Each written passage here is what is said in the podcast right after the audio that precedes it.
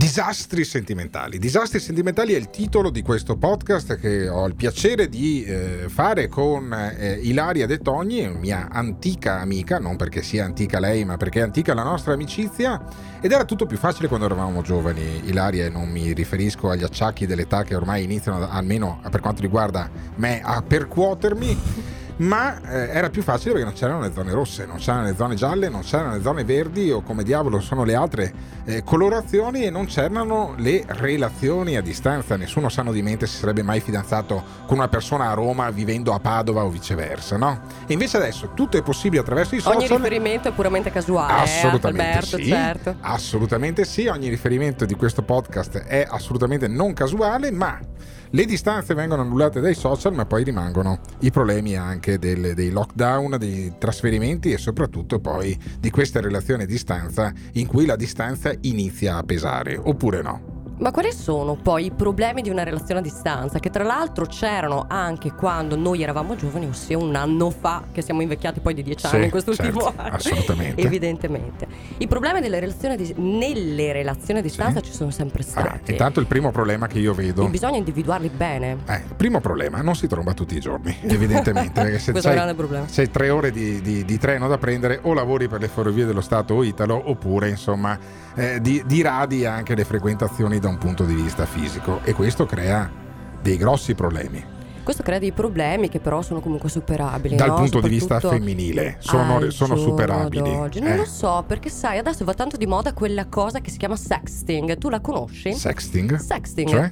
è quello sesso che si fa praticamente a distanza attraverso i social. Ecco il boomer che viene fuori. No, Ecco. non ho mai fatto sesso a distanza attraverso i social. Le fottine, il sesso Come le telefonico. Ma dai, il sesso telefonico esiste da quando c'era l'144 Sì, negli anni appunto, 80, ma io se- cui- ah, scusami, ho sempre considerato gli sfigati quelli che chiamavano le linee erotiche.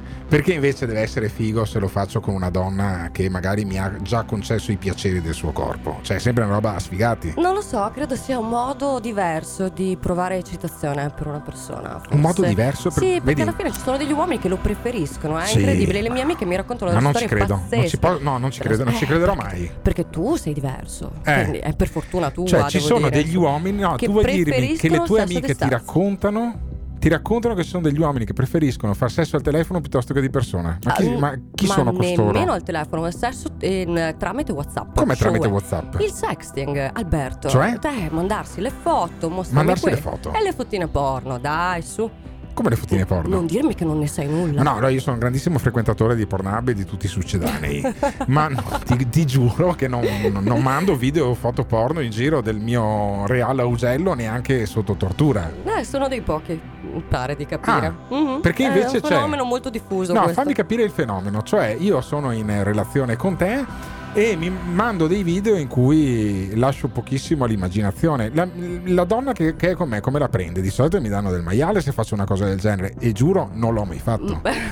Davvero? Sicuramente gli uomini preferiscono questo tipo di attività rispetto alle donne, cioè le donne non sono molto interessate Eh. al lato visivo della cosa, Sì. hanno bisogno di tutt'altro tipo di emozione, di una vicinanza, di un contatto fisico. Eh. E poi, sinceramente, vedere anche una foto uom- del pene, Scusami. diciamolo tra noi, ah, non è che ci interessi. Cioè, molto. visto uno, diciamolo una volta tutti, per insomma, tutte, no? non Vis- ci visto interessa. uno, eh. Grazie. Quindi, Mentre eh, mentre? eh, il maschio pare che tenda a preferire il- la, la possibilità di vedere una certa performance fotografica Boh, nei momenti ma sei in cui sicura è di questa stare cosa insieme, qui? ma anche quando ci sarebbe la possibilità di stare insieme. No, allora, se c'è Sei la possibilità. No, scusami. Allora, è come se noi stessimo parlando di un pollo Sei arrosto. sconvolto, no? ti vedo Sì, sconvolto, certo. Alberto. Allora, paragonia- paragoniamo una donna a un pollo arrosto. Io non è che se mi mandano la foto di un pollo arrosto mi sazio. Ho bisogno non solo di sentirne l'odore, ma di addentare il pollo arrosto, no? Ma certo, ma Eh, infatti allora questa perché? cosa Come è si fa a considerato un preferire? preliminare. Ah, un preliminare. Era un preliminare nel- nella migliore delle ipotesi. Sì, però se io e te stiamo a 500 km di distanza, non è un preliminare, è un, un succedaneo, è come agli eroinomani quando È gli danno il metadone. preliminare, Un Ah, preliminare in questo momento di assenza, ci scambiamo le foto, il desiderio si nutre Eh, di immagine. desiderio, sì, però- Si inizia a fantasticare Sì, però- e poi finalmente però- si arriva al dunque. Però, senti, senti il rumore dello schiaffo, prima o poi bisogna questo è un- anche... è un rumore sessuale, Eh, fammi capire. Bisogna anche arrivare a, a quagliare poi alla fine. Quanto, quanto può durare una, una, distanza nella relazione per considerarla ancora una relazione? C'è gente che non si vede da due mesi perché ci sono le zone rosse, perché c'è Italo, perché ho l'esame da fare, perché eh, ho problemi eh, col lavoro. Allora se ci sono problemi esterni qua stiamo entrando in tutt'altra eh, problematica. Ma quanto può durare una relazione a distanza senza vedersi? Ci sarà un tempo di scadenza? Oh, che bella domanda. Eh. Non è questione di tempo, è questione di come la gestisce secondo me la relazione a distanza. Nel senso che l'importante è che la persona lontana riesca comunque a far sentire la propria presenza. Sì, però se non ti tocco, se non ti tocco, se non ti strucco, come si dice in Veneto, poi alla fine è un eh, po' difficile. Alla fine diventa una sorta di amore platonico letterario, come quelli che ci piacevano tipo nel 1800. Adesso non va più così.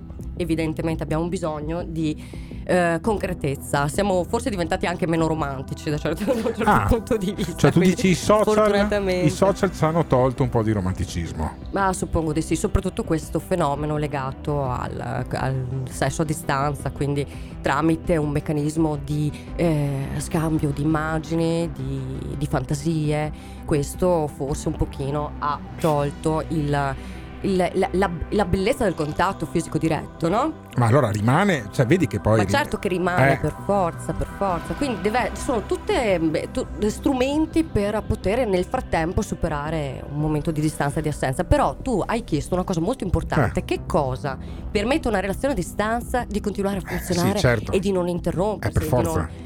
Eh, cioè, a un certo punto uno si, si, si, si, scoccia anche, no? Eh certo, perché ci sono tutti questi problemi della mancanza del contatto fisico, della sensazione proprio di eh, mancanza della persona, bisogna essere molto bravi ad essere comunque sì, sempre ma anche se presenti. Tu, ma ammesso che uno sia molto bravo e io sono forse la persona meno brava tra coloro che conosco a tenere in piedi una relazione normale, figurati una distanza.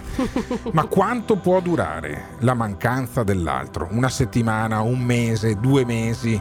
Secondo me già dopo un mese inizia ad essere un problema quasi insormontabile. O, si, o ci si vede oppure ci si arrende al fatto che non si riesce. Sì. No? Assolutamente sì. È il mese l'orizzonte, no? Ma non lo so, credo sia comunque soggettivo, dipende da come una persona lo, lo vuole gestire. Mm però indicativamente secondo me sì, dopo un mese che non ci si vede, se eh. poi diventano due è terribile e comunque la relazione a distanza in cui ci si vede poco, prima o poi deve concretizzarsi certo. in una vicinanza. Cioè, se, Altrimenti... se in un mese, se in quattro, se in cinque settimane non sei riuscito a trovare un weekend, non sei riuscito a trovare 24 ore per fare un blitz, magari in giornata, magari solo di una notte a 500 km di distanza, cioè, capisco che attraversare un oceano sia molto più complicato anche da un punto di vista economico, ma un, almeno una volta al mese, insomma, bisogna trovare la maniera di rendere meno distante questa relazione a distanza. Almeno io la penso così. Assolutamente, altrimenti se non lo fai a tuo rischio e pericolo, probabilmente la persona si interesserà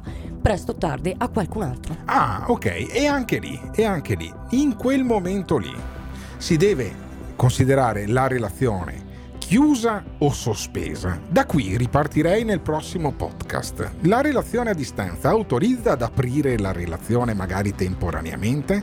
Potremmo domandarci questo, potremmo domandare a chi ascolta questo podcast, ma alla fine, voi le vostre relazioni a distanza, come le vivete? Come le avete vissute? Scapp- è tradimento dopo due mesi che non vedo più il mio lui? Glielo dico, non glielo dico, tutti i temi che tratteremo nel prossimo podcast di disastri sentimentali.